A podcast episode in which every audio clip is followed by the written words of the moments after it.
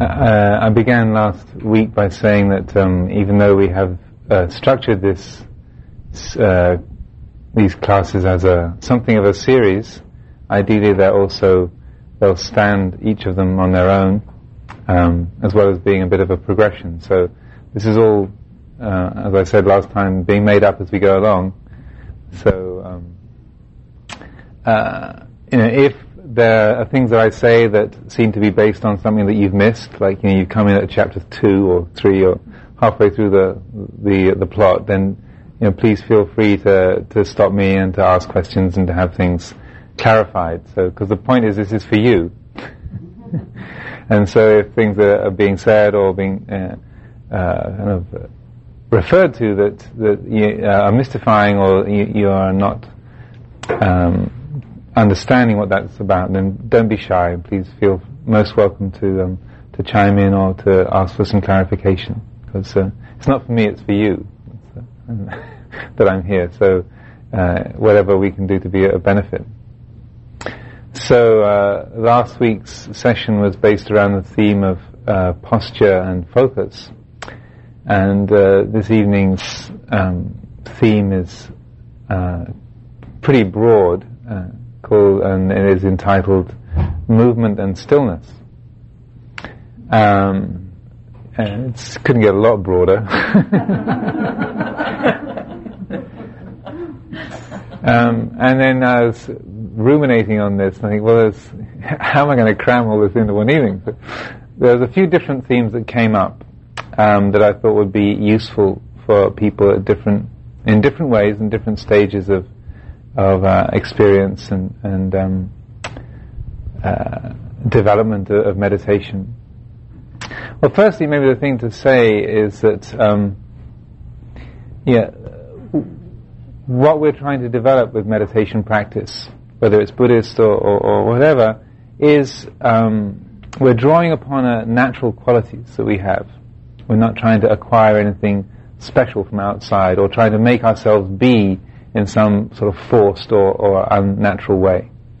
And so that in, in our nature, just like with all things in the, um, in the living world, that they, we require both strength and flexibility. There needs to be both the qualities of stability and steadiness and also that of adaptability. So, um, an obvious example is, is like a, a, tree or a plant like these, these sweet peas.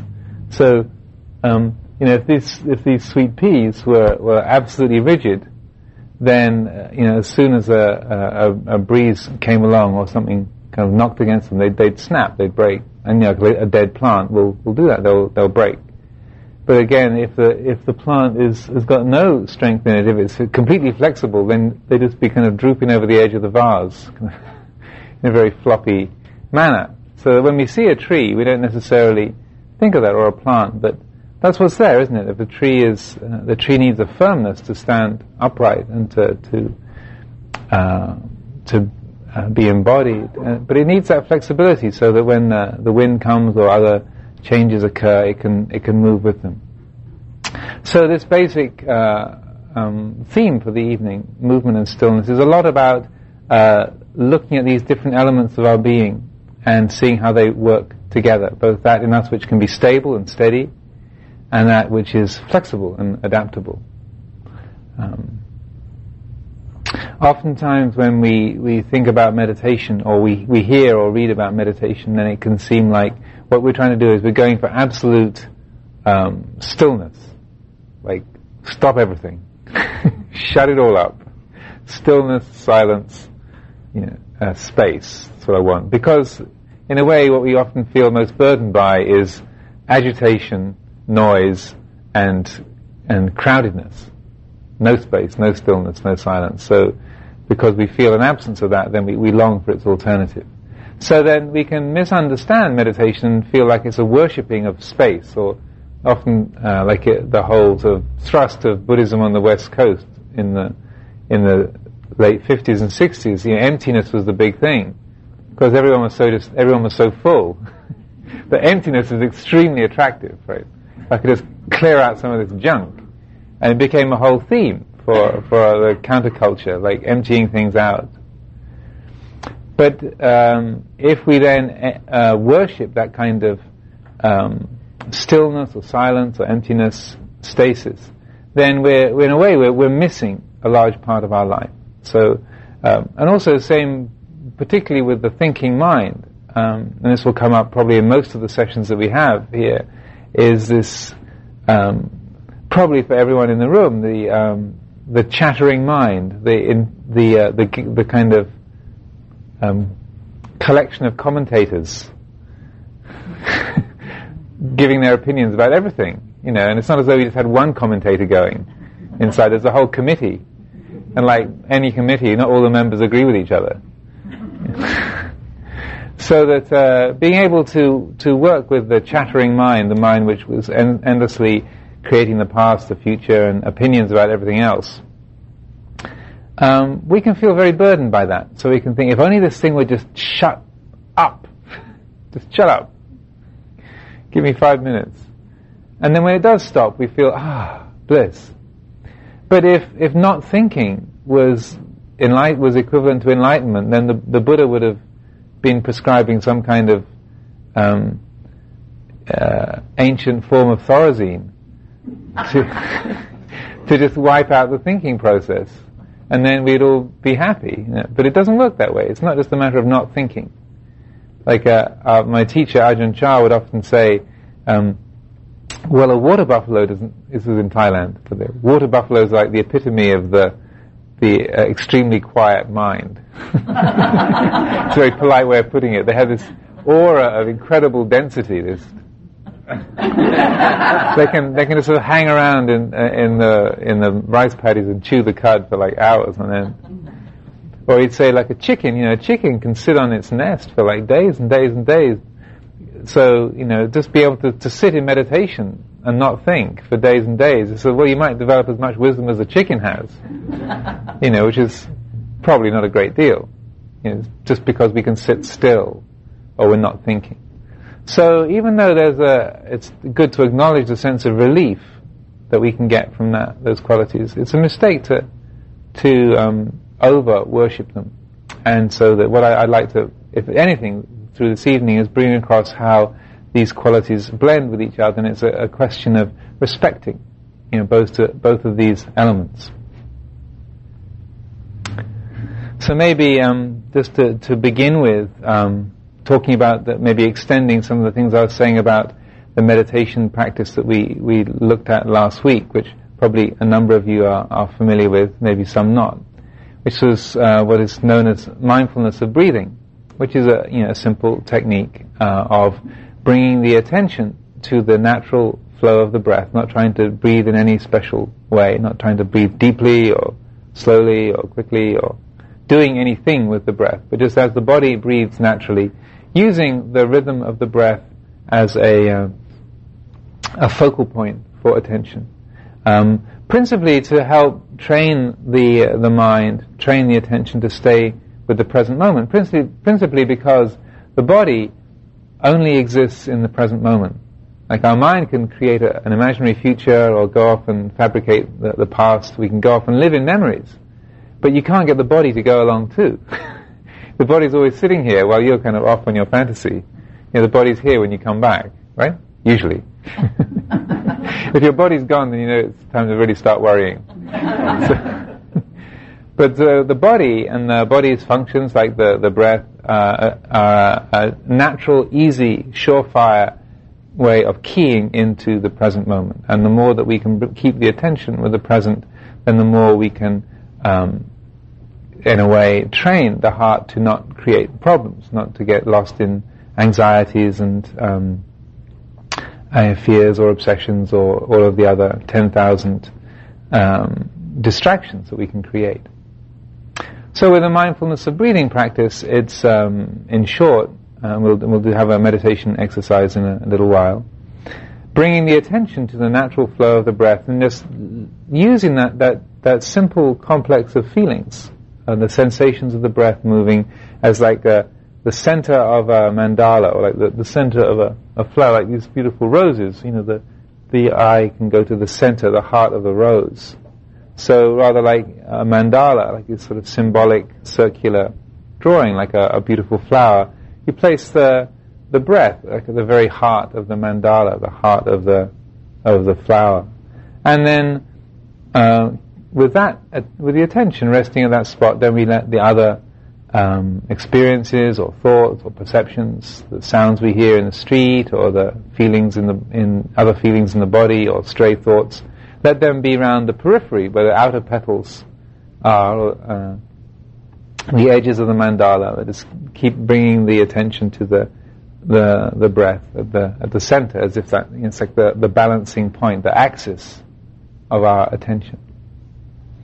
So. Um, a way of getting a sense for the relationship of, of, of movement and stillness then. One way of, of working with this or, or looking at this is um, we first of all begin to notice, we, we bring the attention to the breath and we notice how the breath moves.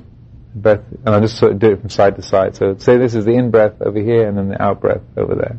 So the breath moves gently, kind of breathing, uh, breathing out, breathing in, breathing out, breathing in. And then we begin to notice that um, there's a pause after the out breath. Then there's a pause for a few seconds before the in breath begins. And then the in breath begins, and then you get to the end of the in breath, and then there's another pause. And then it turns. So what we can begin to, first of all, the attention is just sort of on the movement of the, of the breath. But then as we develop it, we can begin to, let's say, uh, keep the attention steady when the breath reaches, reaches the end of its cycle. So at the end of the in-breath, keeping uh, the attention on, on the breath, even though the breath isn't moving. It's like, okay, we're now staying with that still point at the end of the in-breath. And following the breath again, and then getting to the, uh, the out-breath. Staying with the still point at the end of the out-breath.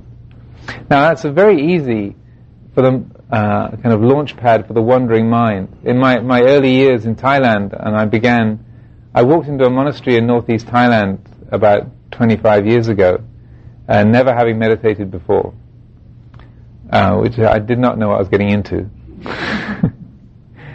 but uh, having first sort of been instructed in this kind of meditation method, what I found was that the mind was so eager to, to wander and go off and play different places even when I could keep my attention on the breath, I would get to the end of the in-breath and then I have a quick, a, a, quick excursion, quick trip to India and then back before the, the next, uh, the next cycle began. Because that's legal, you know, I'm not wondering. I was there when it began. So, and then the end of the out-breath I found was a little bit longer so you could get all the way back to Europe. and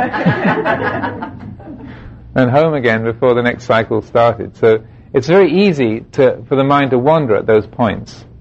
So, um, as we train the, the, the, mind in sustaining attention, then we find that the breath can reach the end of its cycle and we can stay with that. There's nothing moving, but the attention can stay with that quality. And at those moments, what we start to experience is the natural stillness of the mind.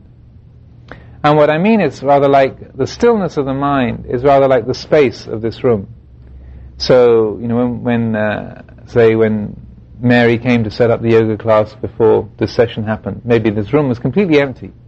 And so when it's only you, you might, the emptiness of the room or the space in the room might be very obvious. If there's a crowd of us here, then we don't notice the space, do we? We notice each other, our friends, or the, you know, myself, or the shrine, or, or whatever. The attention goes to the objects. So similarly, when we're following the breath, then the attention will go will stay with the object of the breath, the, that, that complex of feelings. We don't notice the space that, that the breath is moving within. So at the points at the either either end of the in breath and the out breath, at that point, when the breath stops, when it kind of meets that turning point, for those few seconds we can notice the, the stillness of the mind, the stillness or the space, if you like, that the breath is moving through. Is that making sense? so that like the, the breath reaches its end, and there's stillness. And then the movement begins again.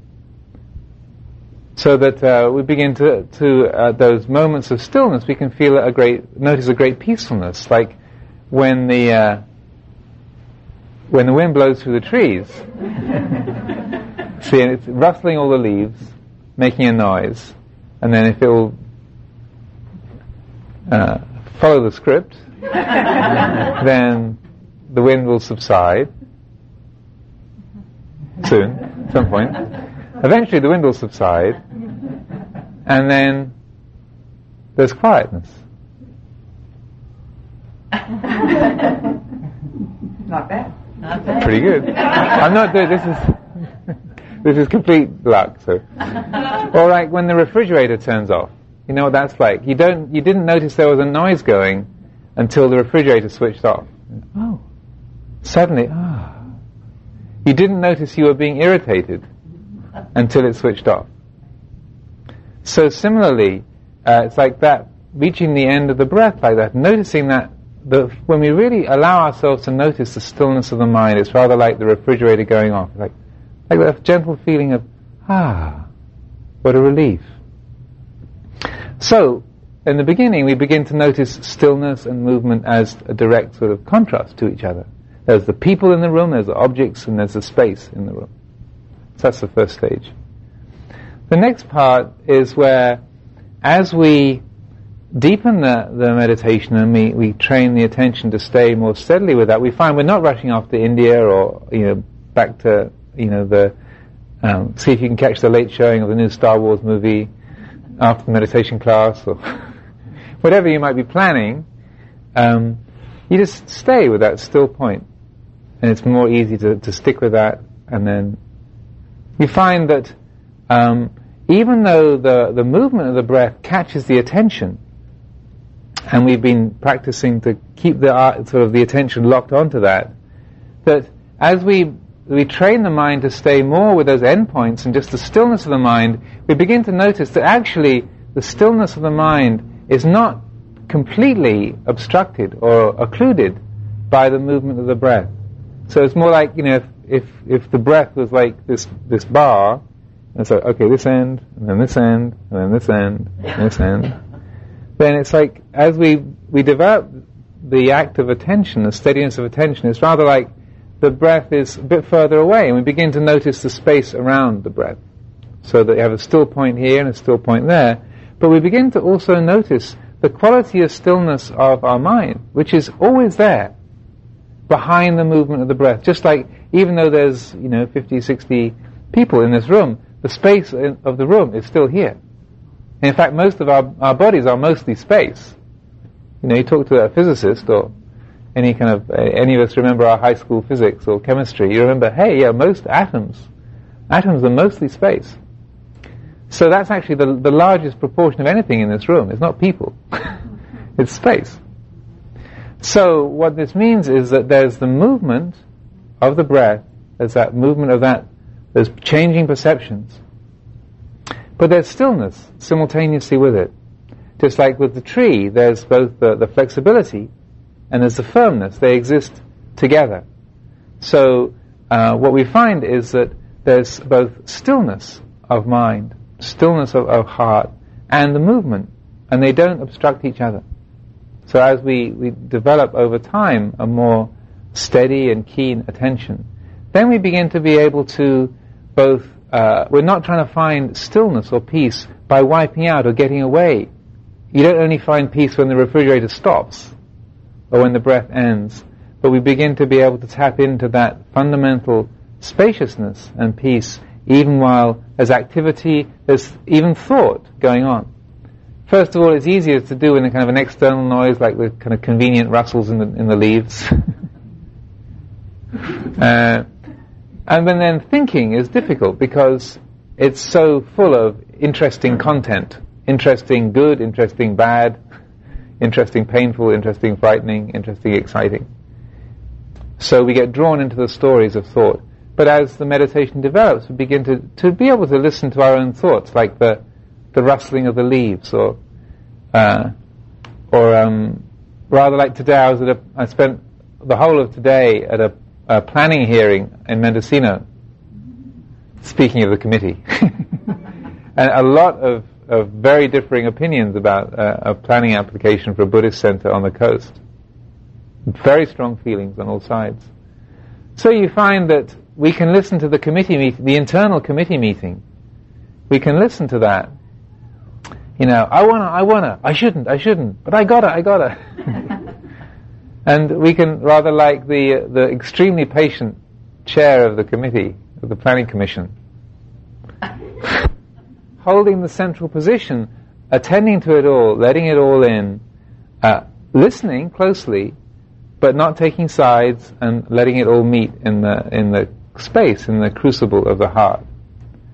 So this is really the the final aspect of this kind of blending of of uh, movement and stillness in this respect is um, that we can um, look at the very uh, quali- rather than even thinking of stillness as say, external quietude or even the absence of thought.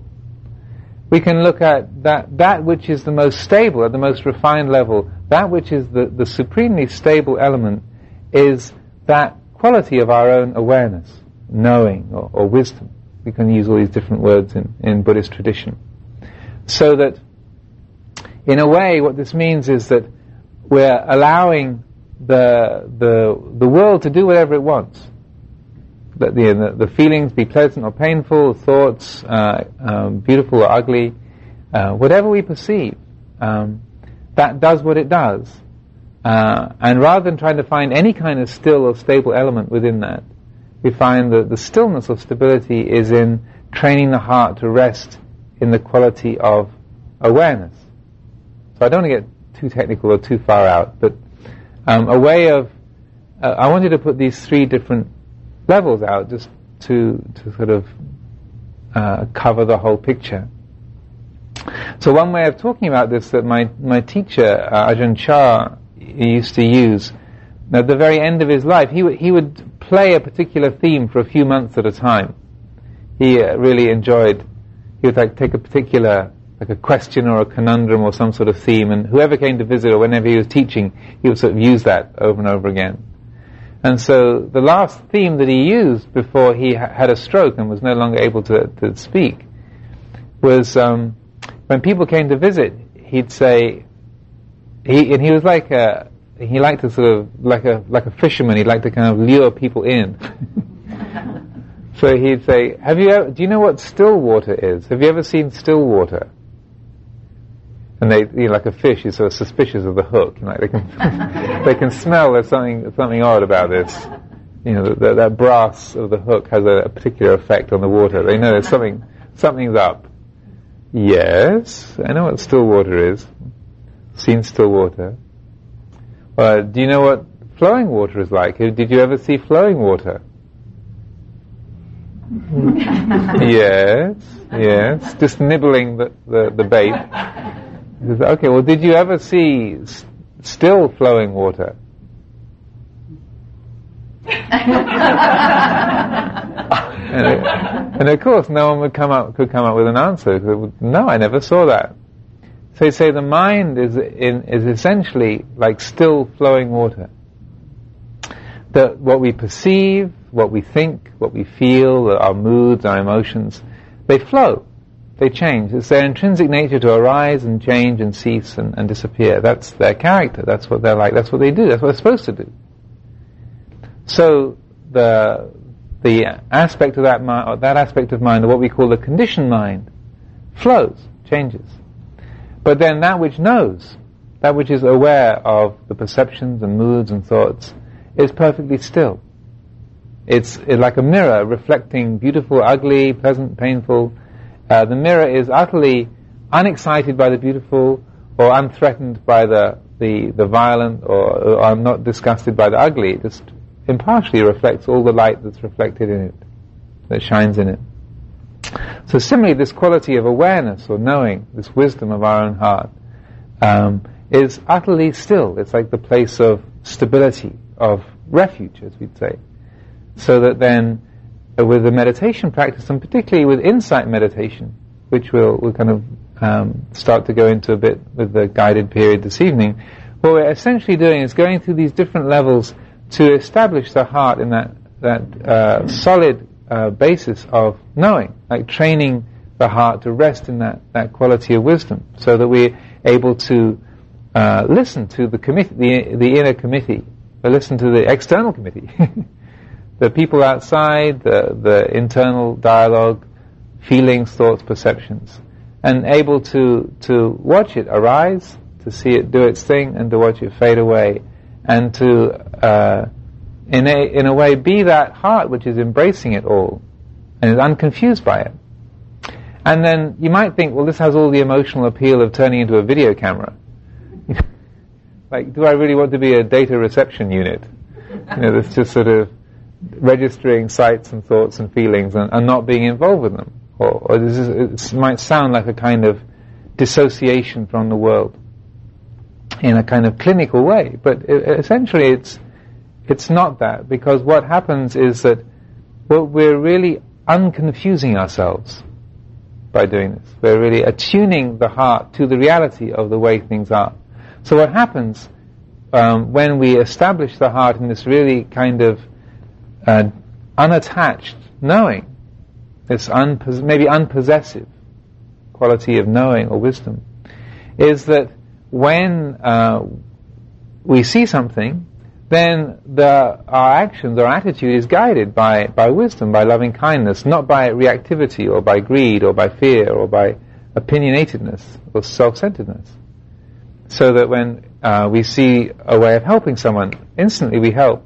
We see um, we, the need to be strong, then we're strong. We see the need to yield, we can yield. We see the need to just shut up, do nothing, we shut up. We see with a situation nothing can be done we can leave it alone without feeling like I should be doing something. So that it's a, in a way um, there's a complete detachment, but that detachment is also, it's, and it's kind of paradoxical. That detachment is is wedded to a complete attunement. So that what guides our actions then is a sensitivity to time and place, and not just habit or opinion or um, the dictates of what people around you expect. So this is, um, you know, these simple elements of, of movement and stillness, these uh, these qualities, uh, you know, when we consider them in this way, they, they map out a whole pathway of going from our ordinary sensory experience of hearing, feeling, thinking, moving around, doing our thing in the world, to establishing this this basis of of uh, awareness and uh, a, a knowing and the point of meditation exercises um, is not just to be able to sit still for a long period of time and not worry about your sore knees, or to be able to be a good breather. Sometimes people think, oh, all this stuff about breath, you know. I mean, I knew how to breathe before I came here. so we're not trying to become expert breathers or even make the breath or look at the breath as being somehow extra sacred, even though obviously the breath is very central and significant to our life. It's more that we use these exercises so that we can live as as um, uh, uh, kind of harmonious uh, human beings, so we can live our life as a, a blessing to ourselves and others. We can do the best that is possible to do with our our life. Um, just to put in another couple of, of short sort of theme headings before we have the, the uh, guided meditation period. Uh, along with um, this aspect of, of, movement and stillness, well, other, another couple of themes that came to mind were talking about when we're uncomfortable. Uh, movement and stillness on a very, very pra- practical level, like when do I sit still and when is it time for me to move? Because, as we were saying last week, one of the things that we discover very quickly, we might think meditation is about the mind, but boy, does it involve the body. that we get sore knees, sore back, uh, discomfort. The physical realm comes very clearly into the picture very soon. You know, we see all the, the great pictures. you see, wow, Ajahn sits there like a boulder, you know. Ages and ages, doesn't move. Well, you know, you should have seen me 25 years ago. Was squirming like a, a, uh, a jumping bean. So, um, so just simple practical things like that. I'll uh, maybe talk about later on this evening, or if it, um, I think it'll be useful to people. and um, also just um, um, different forms of meditation which involve movement, particularly walking meditation. So that um, those other two little themes, um, if depending on how the evening flows and, how, what comes up, uh, I thought those might be useful elements to talk about. Like, because sometimes we think meditation equals, you know, being still, just sitting with our eyes closed. But the, even the exercises can involve physical movement as well as as uh, physical stillness.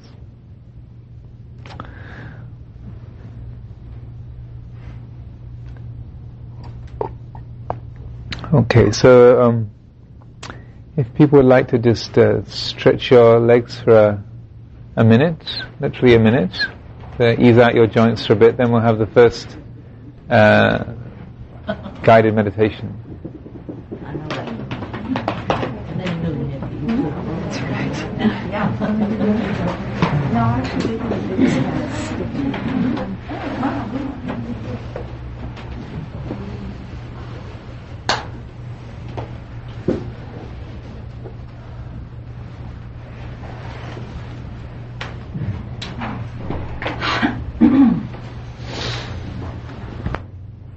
Uh, not to put people on the spot, I'm not sort of taking names, but uh, how many people were not here last week? Oh, quite a few. Okay, and uh, so then of everyone, how many people ha- have done some kind of meditation practice before? How many have never done any kind of meditation practice before? Oh, great. Okay, good. There's always room for improvement. you bet. Yeah. Yeah, just to kind of getting a feel for the where we're beginning from. Can I ask a question though? Sure. When you're when you're meditating and you're going into you know you're following your breath, like you said, like having it as a focal point, and you know that there may be extra, extraneous noise, whether it be from outside or a dog ends up barking or you know some something. How do you maintain, or do you just tell yourself that you may be interrupted? um, kind of like just letting yourself know that you may be interrupted while you're going through this, and, or what what do you suggest for like helping you to in case something startling? Well, there always are those kind of. You always say in the books or in you know tapes or whatever they say, oh well, just be in a quiet room and then off the telephone, and you know, they put a sign that "Do not disturb," but there's always something. mm. well, right. Well, it depends. It, it, can be. I mean, the external things you handle one way, and the, the internal things you handle a little differently. Um, like that image of having the breath at the center. Like if you, I mean, my mind works in quite a visual way. So just that. Um, keeping the, the, the feeling of the breath at the center. And then so if you hear the, the traffic noise or a dog going, you know, barking, then if you just like imagine that, that's sort of out at the periphery, out at the edges, so that um, you're, you're noticing it, but you're consciously turning your attention away from it. So you're just, um, if you start a war with it, then it's a problem. It's like uh, again, my Ajahn Chah used to say, like he, there was a, there was an occasion when he was uh, he came over to England in the seventies, and it was this big thing. You know, the great master coming from the Far East and came to visit the, this uh, Buddhist group in London, and they had this very small place, like a, a fifth of the size of this room, and about nearly the same number of people all squished inside and it was one of those very rare hot summer nights in England. so everyone was steaming. And he, and they, they just were having the meditation session and, and then everyone was getting cooking hot, so they opened up the window, but there was a noisy pub playing loud rock music across the street. And so then after a few minutes of then mutter, mutter, mutter, shuffle, shuffle, and then they close the windows again. And so Ajahn Chah was just sitting there the whole time and then everyone starts heating up again. They're about to asphyxiate and he's still sitting there, and then they open the windows and it's the rock music. And he let them sit there for like an hour and a half. So uh, finally he rang the bell, and being England, everyone started apologizing immediately. we're, we're very good on saying, you know, frightfully sorry, do apologize. And they'd even been across the road to the pub to try and get them to turn it down. But it didn't work. But, but what he said was, the first thing he said was, you think that the sound is annoying you. But actually, you're, it's you that's annoying the sound. The sound is just what it is. It's just the air vibrating. It's up to, it's up to us if we go out and start an argument with it. So that's really good advice. So that, you know, the dog might be going and there might be traffic noise. But it's really up to us whether we contend against it or we resent it you know, we might have been playing the same music ourselves, you know, yesterday, and then suddenly the next door neighbour's playing it, and we're thinking, don't they know I'm trying to meditate? How insensitive. so just that, uh, so much in the attitude of not starting a fight with it. And just say, okay, well that's, there's noise, that's, that's life. I've got ears, so I hear. There it is.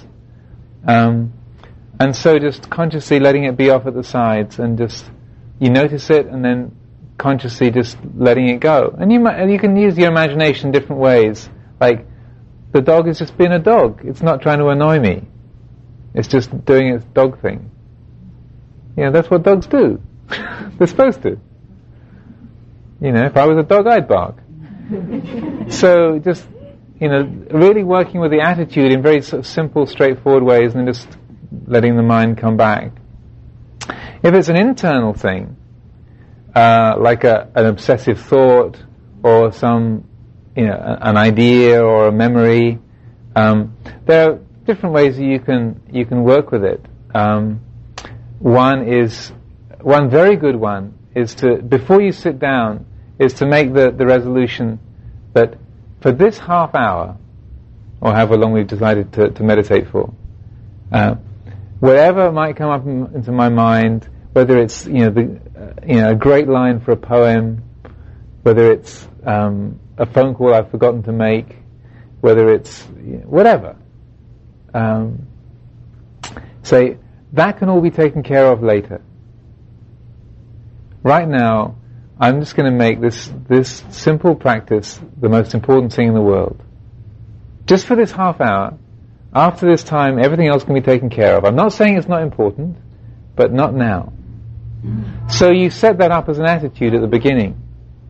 And so that when things pop up, that kind of are demanding our attention that you've got to worry about or you've got to plan for, you've got to, you know, rehash or figure out or compose, then when as it comes up, then just very gently and clearly just say, later.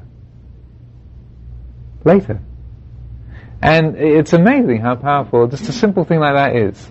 Because if you just say, shut up and leave, go away, or you try and suppress it just as an act of will, then same with trying to suppress the noise, you just start a fight. And you can maybe just suppress it by will for a short while, but that very act of pushing it away gives it energy so that as soon as your grip loosens, boom, it comes back. So just gently and firmly just saying, later. I'm not saying you're not important. This is a very significant thought. this is a, a deeply important anxiety. Uh, I know you need to be worried about, but not right now. So you just very, you're respecting it because you know you're, you're saying, yeah, I, you have every right to say your thing, and and uh, you know I'm not ignoring you, but not now. And just setting the attitude up in that way helps enormously. So then you're because the the way that we work with the mind, the the means is the end. If you st- if you if you work with the mind with an aggressive assertive, willful means, then the result of that action will be tense, agitated, conflicted. If we work with a, a gentle, clear, loving manner, then that that the, the end will be the, the, same. The end will be harmonious, will be simple, will be clear. Because it's the, the, the philosophy of the end justifying the means is completely non-Buddhist. The means is the end. They're, they're completely twinned.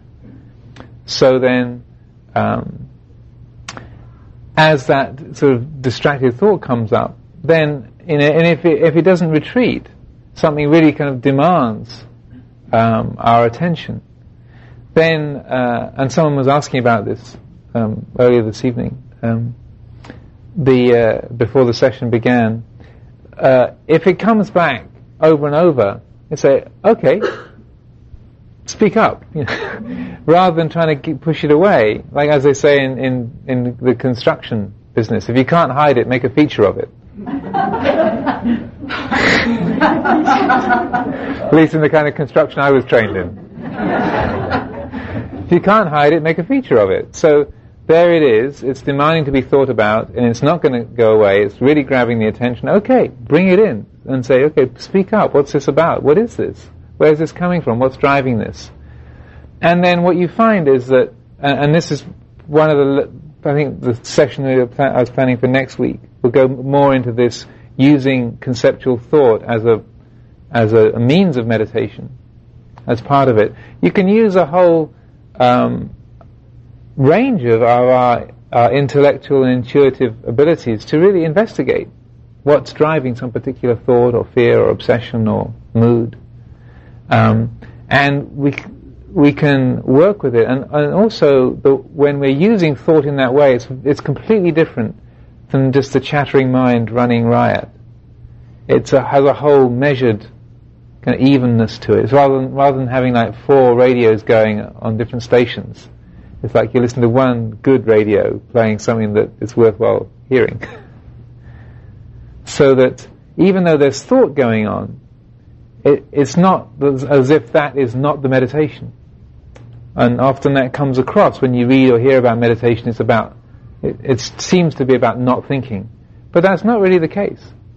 Just because from the point of Buddhist point of view of Buddhist psychology, the eye perceives light, the ear perceives sound, the tongue perceives taste, uh, the the mind or the brain perceives thought. So the sixth sense is simply um, the mental faculty knowing thoughts and moods, just as another sense object. So if we can see and hear with perfect peace of heart, we can, uh, like, uh, we can, as I was saying at the very beginning, we can perceive the breath doing its thing, coming, going, changing, and there to be a complete peace there as well. Similarly, just because we're thinking doesn't mean to say the mind that can't be completely at peace at the same time. And so we can use that kind of investigative thought um, to help clarify, you know, what's driving this particular feeling or where this is coming from. Um, there's thinking going on, but it's the mind is is focused and, and peaceful at the same time. And then it might be that there is some hot issue, some big event happened in the day, and the memory is just there, and so that we find that it, we can just let it kind of do its thing and go ranting on, but we can be at peace with it.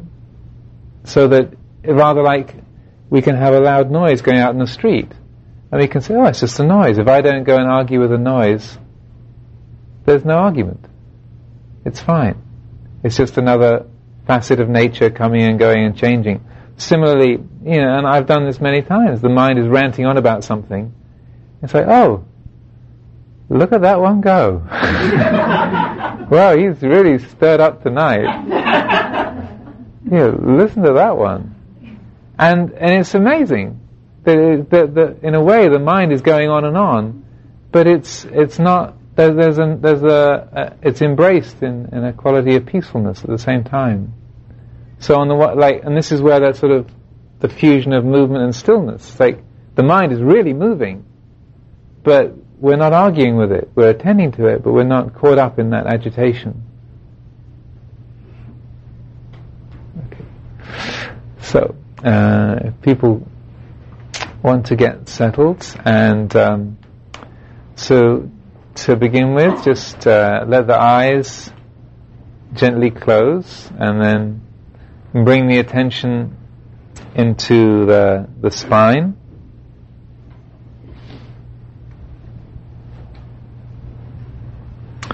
Just feeling how we're holding the body.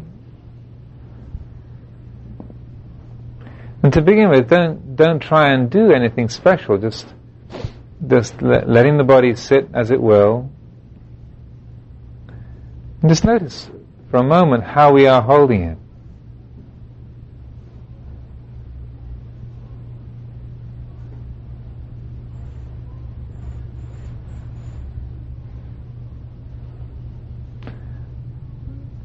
So we're perceiving the body within this space of our own awareness as this uh, field, space of knowing, of awareness, and this cluster of perceptions here in the middle called the, the body, particularly feeling the, the spine. And as we, we hold the body in that awareness and just letting the spine grow upwards, letting it stretch and reach skyward. Not to be tense or, or rigid, but just growing, firm, upright, like a, the stem of a, a flower reaching towards the sun.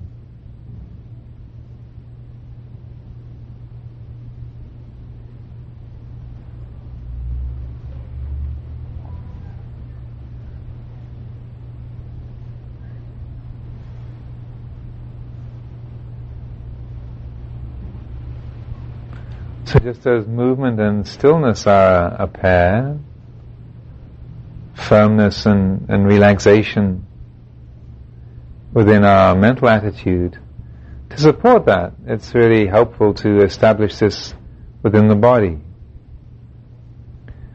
So just as the the the upright spine, sitting in a dignified way helps to bring alertness, energy to the body. Then with the spine as the central column, just let the rest of the body relax around the spine. Like a gentle warm light flowing down through the whole body, softening all the points of tension and tightness in the face, or the stomach, shoulders, throughout our whole physical being, through the pelvis, legs,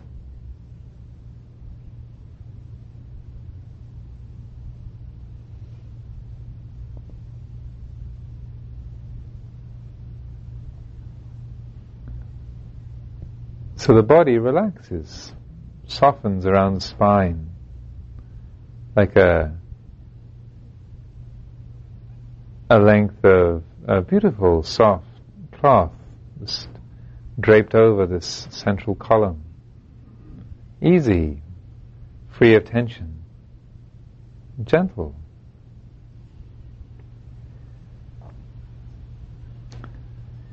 Taking a few minutes just to establish the body in this harmony of, of energy and relaxation. Finding that that point of balance, just with the way that we sit, the way the body holds itself.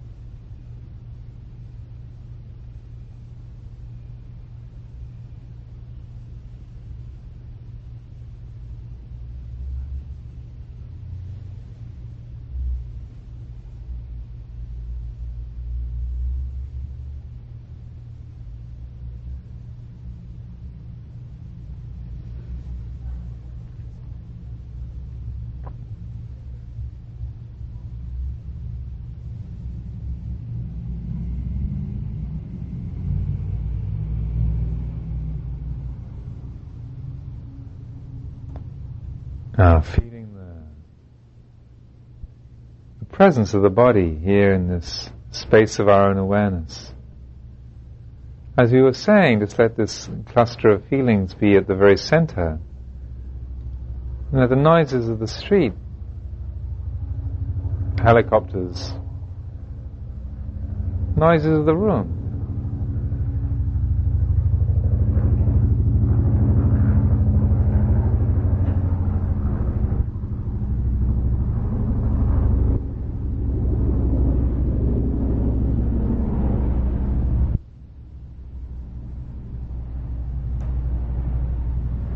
Leave these round the edges of our awareness.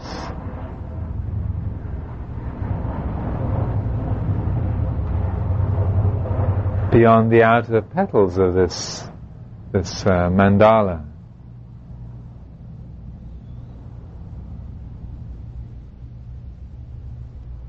It's placing the feelings of the body at the center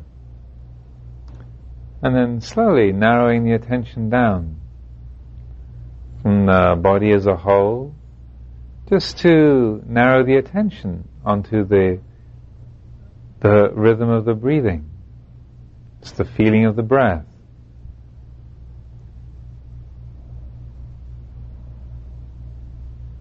Just however the body happens to breathe, long or short, deep or shallow, doesn't matter. Just letting the breath happen on its own.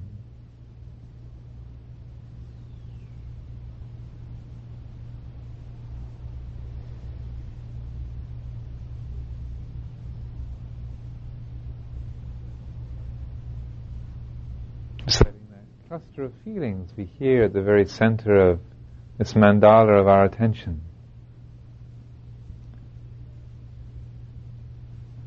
Letting the, the mind, the attention rest upon that gentle flow.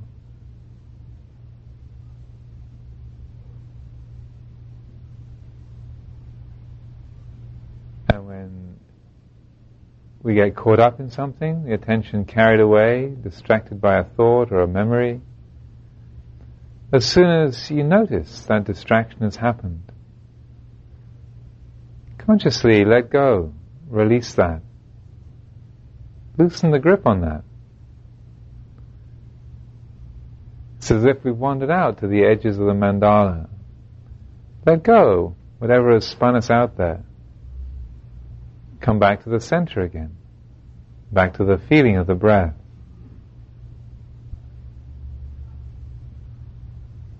Stabilizing the attention, steadying it with the breath in this way.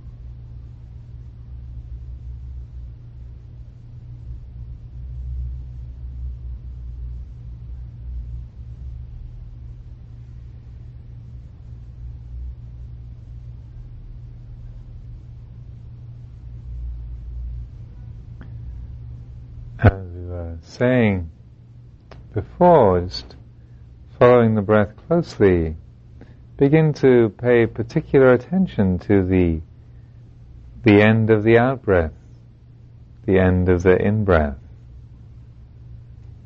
Noticing those turning points, those moments where the breath pauses. Not trying to extend them unnaturally, but just noticing, letting the mind attend.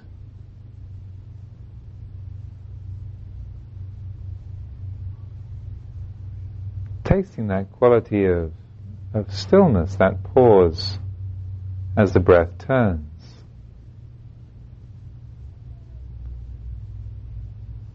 And each of us has to find our own way. Maybe the just getting anywhere near the breath to begin with is a, a real task. So just to to see where we are at for ourselves. Just work with the breath as we find it. The mind is very busy, and we work with it just trying to establish some connection to the breath. If the mind is quite calm and the attention is steady, then we can be a little more refined. One is not better than the other, it's just the material that we, we need to work with. But as you find, as and when you find the attention more steady, just slowly begin to pay careful attention to these endpoints and see if you can feel, even just for a moment, a second, touching upon that quality of, of inner stillness, that pause, touching that innate stillness of the space of, of the mind.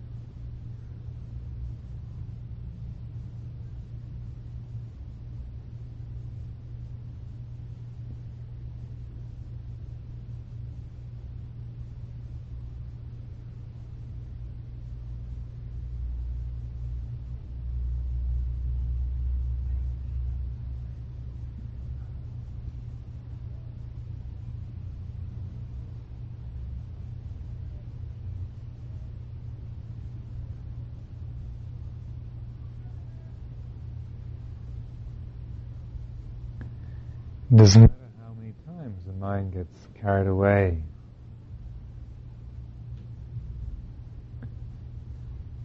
Its attention is infinitely renewable. Just when we notice we've lost it, become distracted, just release that. Whatever the mind has grabbed, release it. Let go of it. Returning center. Back to the breath again.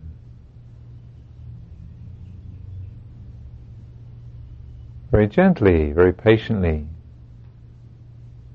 We fail. We let go. Begin again.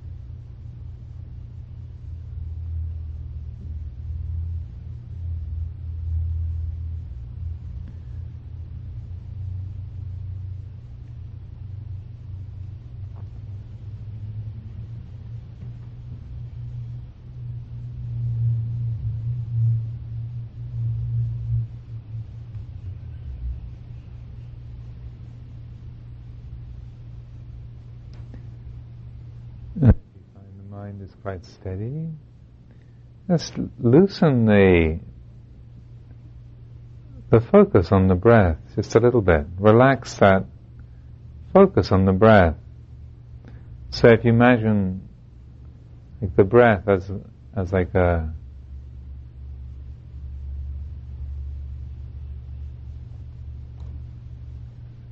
a cycle, a bar of of light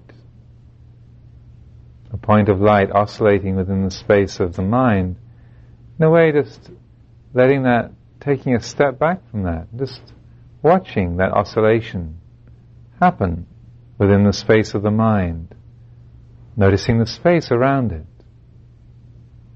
the space within it, before it, after it, permeating it. Just as a, a beam of light in space.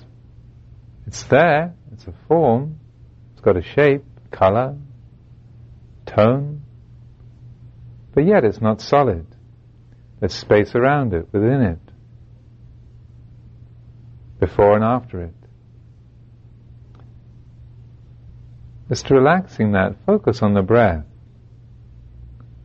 Just to see if you can catch a sense of that innate stillness or spaciousness within which the breath is moving. Extending that quality of stillness, noticing how that it's not only present when the breath stops, but like the space in the room, it's always here, whether there's people or not. So there's the movement of the breath, but the space, the stillness, which is its environment.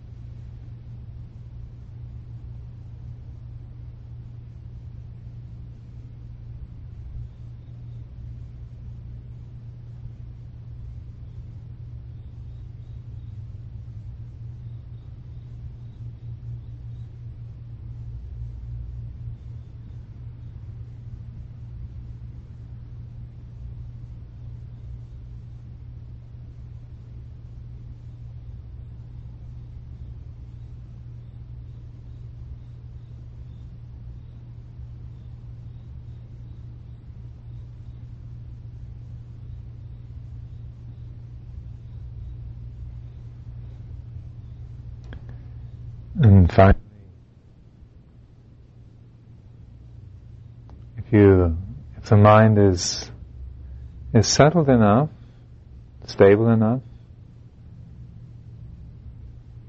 to see if you can let the the heart simply rest in this quality of of knowing, awareness, even letting go of the breath as a particular object.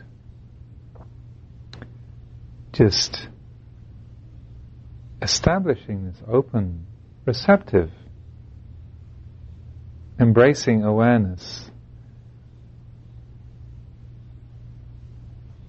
Noticing the sounds or physical feelings, the breath or thoughts arising within this space of our knowing, coming into consciousness, appearing, changing, dissolving.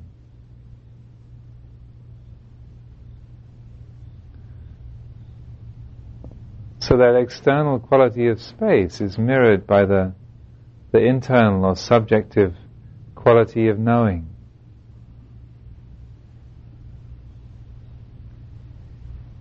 The heart open to all things, receiving all things, letting go of all things.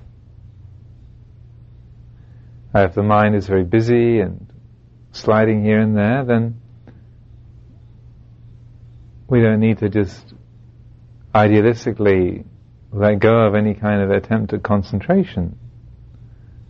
The currents are pulling, the wind is blowing, so we need to keep the anchor down. So just keep the attention focused on the breath and stabilize the attention in that way. But the more and more easily that the mind, the attention stays rooted in the present moment, then we can incline towards this quality of pure knowing. It's open-hearted awareness. Just receiving everything, knowing everything. All sounds or thoughts, physical sensations. Letting them all in, knowing them, letting them all go as if our heart was breathing them all in, breathing them all out.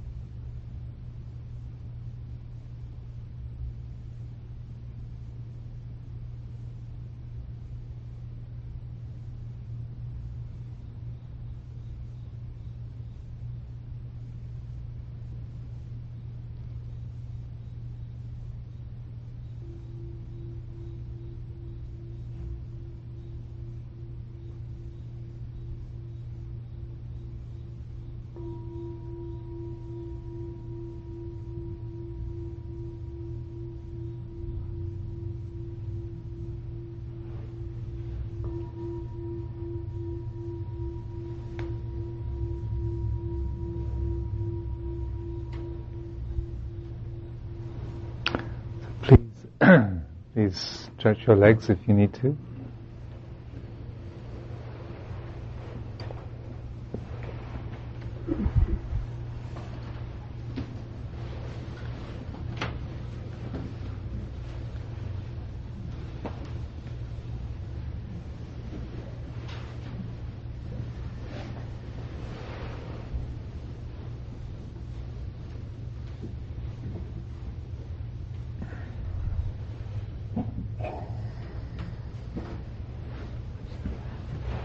I'd like to um, make an announcement. Try and find a space for this class to tell people that they will be here in a couple of weeks. Oh, okay. So when you're done, Okay. So I would like to uh, open things up for any questions uh, people might have or whatever useful dialogue we might have together. Yes. Can you talk about legs or arms or the parts of the body that are saying, just move me, please? what you do. Uh, well, as I was, I was saying, that this is um, becomes a very major part of meditation practice. Um, uh, when I, I first, uh, as I said, I, I walked into the monastery in Thailand, um, and I'd never meditated before. And the stand, just just to um, maybe make you feel a little bit better.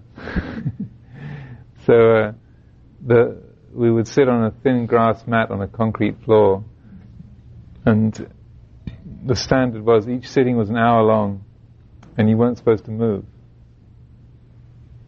And so, uh, the my immediate introduction to meditation after the first 15 minutes was pain. and so, it's important to realize that the Buddhist meditation isn't the kind of masochistic um, enterprise. It just happens to end up that way. a side effect rather than the purpose. so, one of the things that's that's most useful, I mean, in a way, working with, it's not that we're seeking physical pain at all, um, and I think we'd all quite happily do without it. But there's a couple of issues there. One of which is when we learn how to deal with physical pain in a skillful way, then that translates directly towards emotional pain. And uh, physical pain is a kind of monosyllabic language. It's like, ouch, this hurts, don't want. it's very simple. You know, get away, stop. ah, that's better. Whereas emotional pain, as we know, is kind of incredibly convoluted and, and distracting. So, uh, it's very useful to learn how to work with physical discomfort. And um, so, what you find is, again, with this sort of um, balance of m- movement and stillness, if we uh, go at the pain with, like, I have vowed, I'm not going to move, everyone's watching, you know, it's wrong to move, and I should just sort of muscle my way through it, then it's like a direct route to the the osteopath, if not the emergency room. You know, you can't just do it on will. The body won't comply. I mean, we can override pain for a while, but it's you're feeling pain because the body is being stressed to some degree. It's a warning sign. So if we're that rigid or stiff, we break.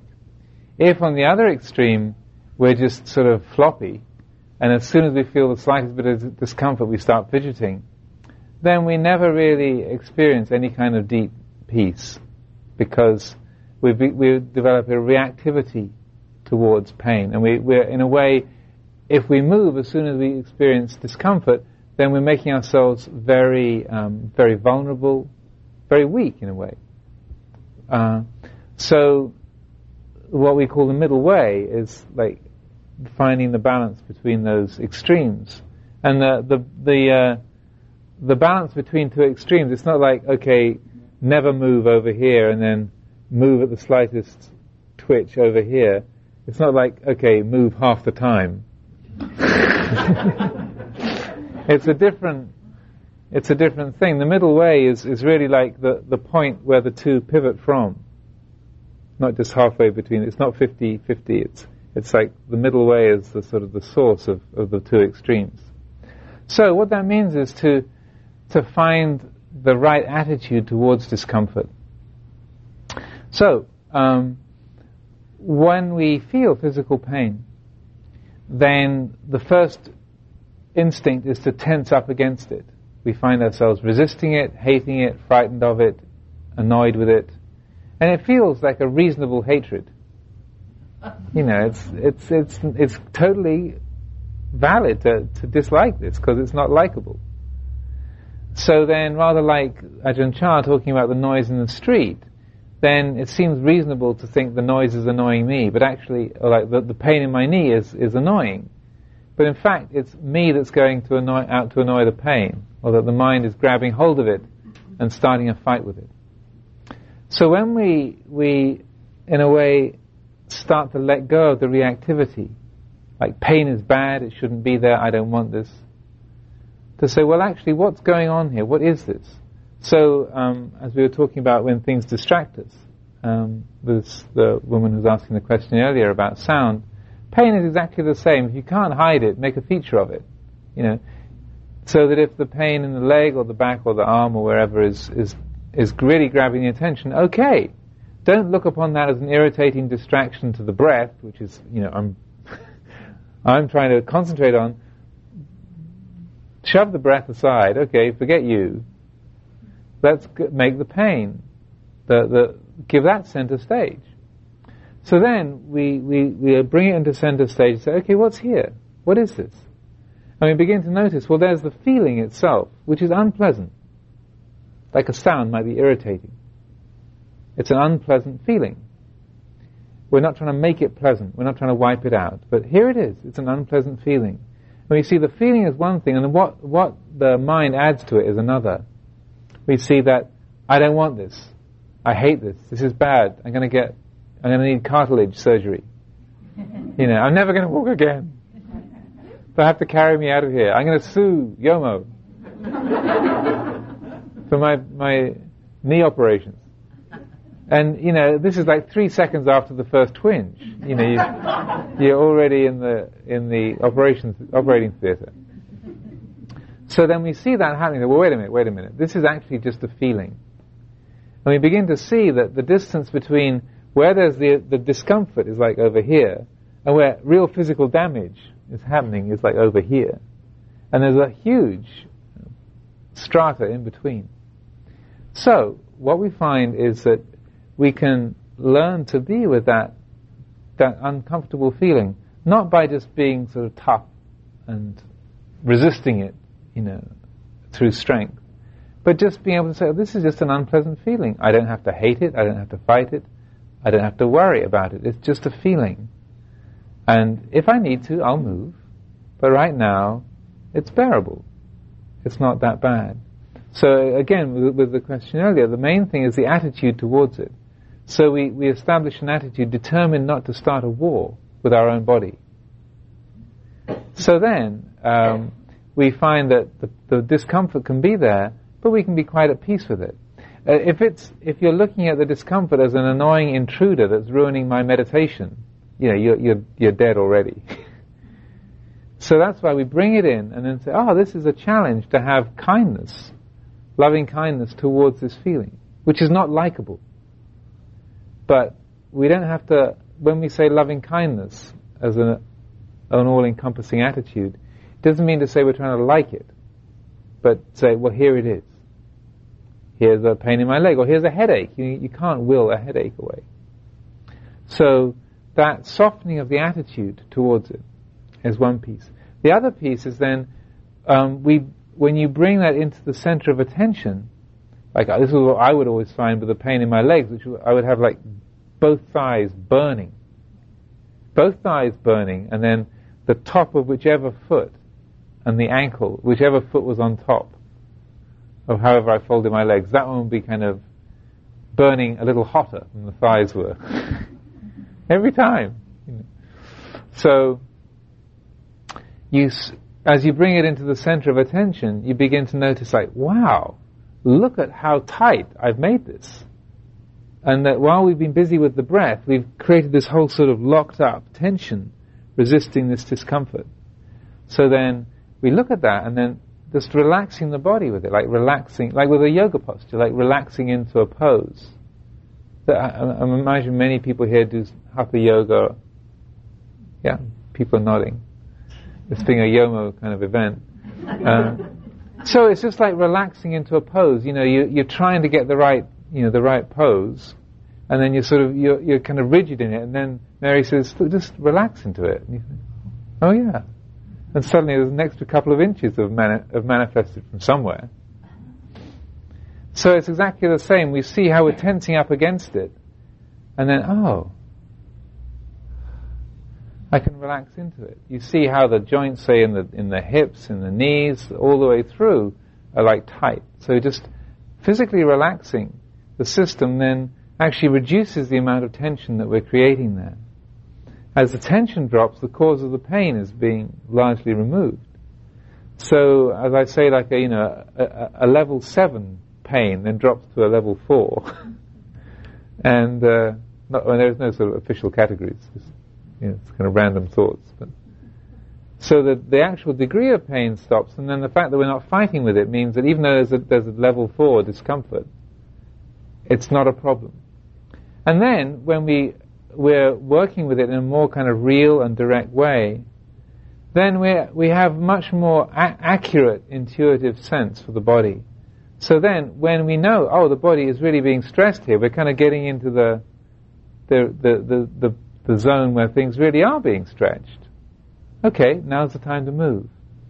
And then when we move, it's not an act of aversion to the pain. It's an act of kindness towards the body.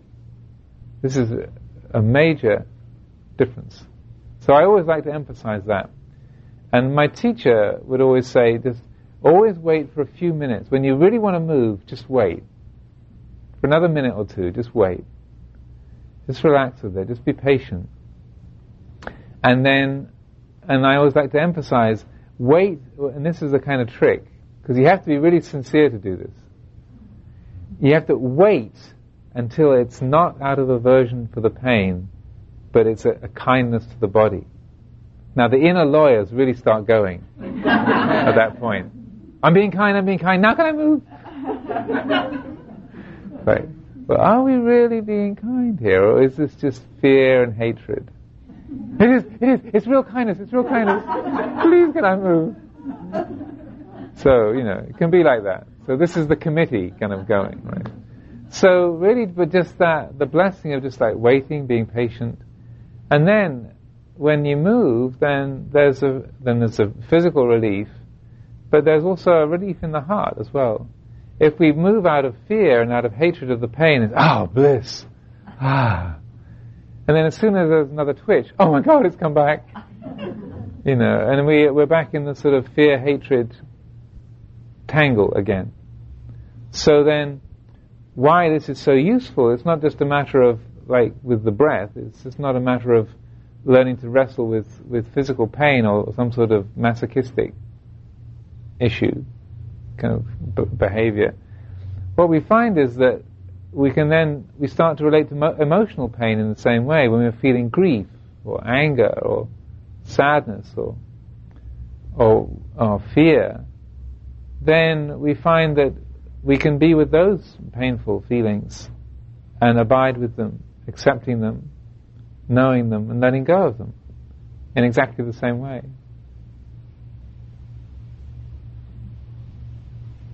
So let me know how it goes. also, just with chronic pain, there's nothing to do with the posture of the body. It's exactly the same. Just letting it, letting yourself fully accept it in the heart. That makes a huge difference.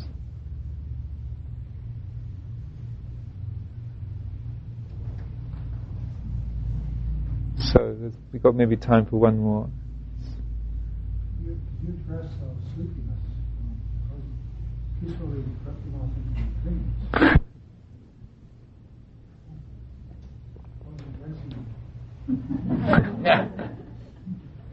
embracing the dreams. Well, that's the um, the uh, the other um, main drift, along with agitation in one direction, is dullness in the other. So uh, the the the Pali words for these uh, the, these are old favorites of the the the Buddhist meditator. They call that restlessness is called uddhacca kukkucca. Very wonderfully onomatopoeic. Uddhacca kukkucca. It feels like you got sand under your skin. And then uh, dullness is called thina-middha or sloth and torpor. So, and like last week, I was addressing this a little bit. That you know, these are the ways the mind tends to drift. That we, if we think about relaxing, we tend to think, you know, conk out. And if we tend to talk, we think about alertness. We mean like, you know, getting, you know, getting excited or getting frightened or, or um, or whatever. You know, like uh, the the planning meeting today. the uh, but dullness is, uh, uh, it works like like sleep. I mean, basically, what we're trying to do is to discover that dimension of our being, which is both completely relaxed and completely awake simultaneously. And you might not think you have you have you, you were born without one of those, but that that's the very basis of our, our mind. It you know has that combination of qualities. The mind's true nature is both perfectly awake and perfectly peaceful. So that we're, what we're doing with, with the, this kind of practice is we're, we're noticing that drift towards dullness. So it's like mishandling relaxation. So because it works like sleep, it happens in cycles. So that if you know that your mind has a tendency towards dullness, that as soon as you say relax, then, you know, out it goes, then in a way, we need to catch that first wave of, of slipping into sleep. So that one good thing to do is to, you can sit with your eyes open. Uh, another trick, I think I was, I forget who I've taught what to. um, but one trick, um, let's see, where is the, yeah, let's just use this. If you imagine this as a matchstick, Okay. Say if you sit with your, your hands in your lap like this, and you have a matchstick between your thumbs, right? So then, as soon as, and you, you hold it off your palm, so it's up in the air like that, right? You can see. So then, as soon as it, the mind starts to drift in the first wave of dullness, the match drops. And so the hands are very sensitive, so as soon as that happens, you, you notice it. So then, um, that's a signal like wake up. So also keeping a, a, a an acute consciousness of the spine because when we get dull, then the back starts to bend and the head starts to droop.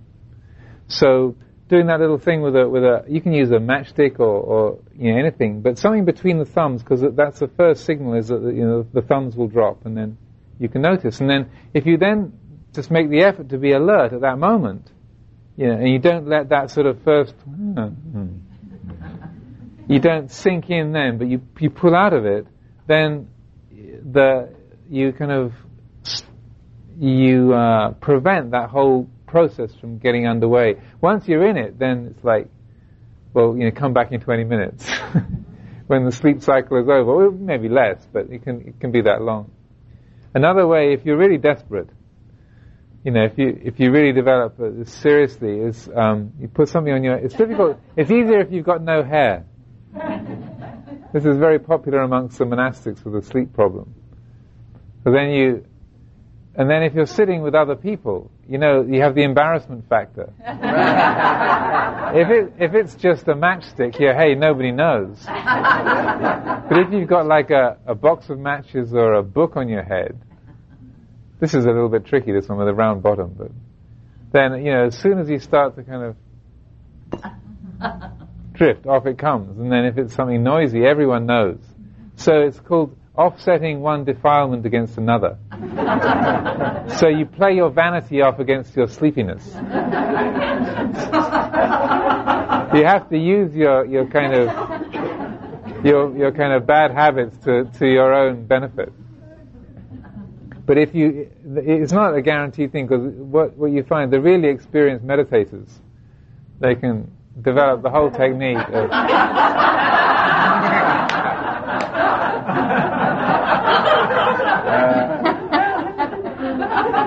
Asleep? I'm wide awake. I'm wide awake. I knew, I knew novices in Thailand who could get practically down to the floor without, without letting it drop. So. I mean, there are there are like a thousand techniques for dealing with dullness, but those are a couple of, of easy ones. M- using a candle flame as a meditation object is good too, or any kind of visual object, because again, it's like the hands dropping. As soon as that first wave of dullness comes in, the vision separates. The eyes won't keep a focus. So, just keeping the edges of the flame sharp. Then, as soon as you drift, then you you know. Okay, so we've we've amazingly enough, an hour and a half has gone by. So uh, we'll uh, call it quits there for the evening. Another delightful night in Ukiah. So uh, please take whatever has been useful, and I look forward to uh, seeing people next week.